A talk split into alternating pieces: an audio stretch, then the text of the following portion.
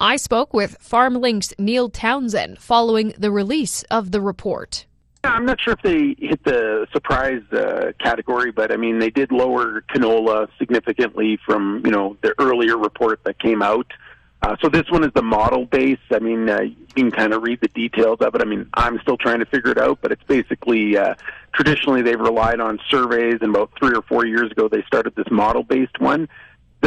Biggest difference between the model base and the survey base is the survey is as of sort of the end of July, and the model base is more kind of like what is it right now. Mm-hmm. So you would think that the crop kind of, uh, particularly canola, maybe deteriorated a little further. There was some rain, but I think that came too late for for canola. So the big number that kind of stands out in this report is the is the 12.8 million ton canola production, and that's down two million tons from the uh, the report that they put out on August 30th, which was up till July 31st.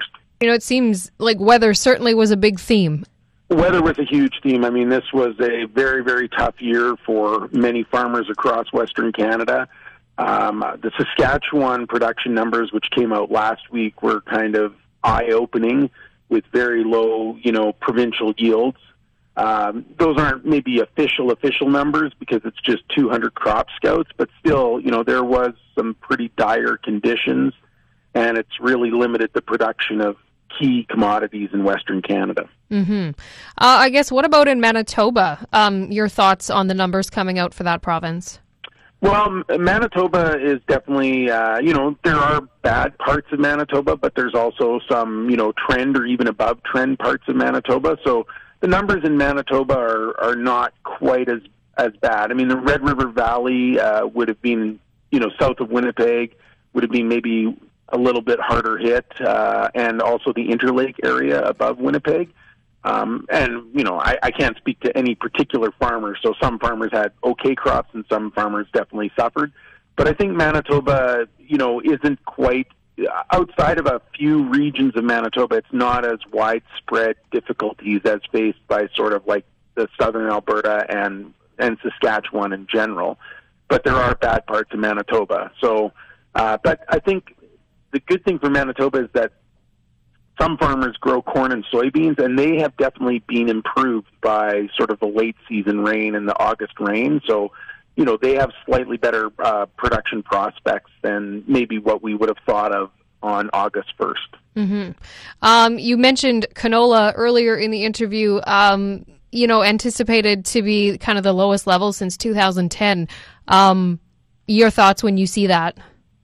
Well, it's going to be a big predicament because uh, you know the demand structure, both domestically and offshore, for canola, sort of suggests we need you know ballparkish like 20 to 22 million tons of of uh, supply, and I mean we're just not going to have that. We're going to have somewhere, if we're lucky, between uh, you know 14 and 15 million tons, maybe closer to 15 million tons, depending on the ending stocks, and and that's just a scenario where um, you know we have to do significant demand rationing. You kind of started in on this a little bit, but the market impacts of um, you know what you're seeing uh, in today's report.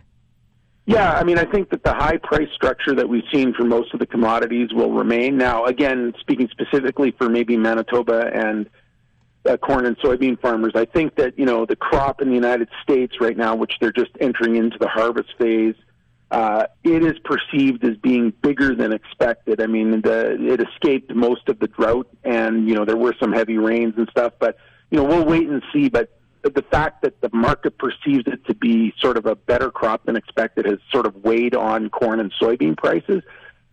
The final results might dictate something else. But for canola and for spring wheat and for you know lentils and pulses, I mean, uh, you know, Canada is such a key producer of those that the price structure is going to be very attractive for the year. Now, unfortunately, many farmers don't have product to take advantage of those prices, but it, it should set us up for you know potentially some good opportunities to make some sales on new crop uh, like uh, 2022 production.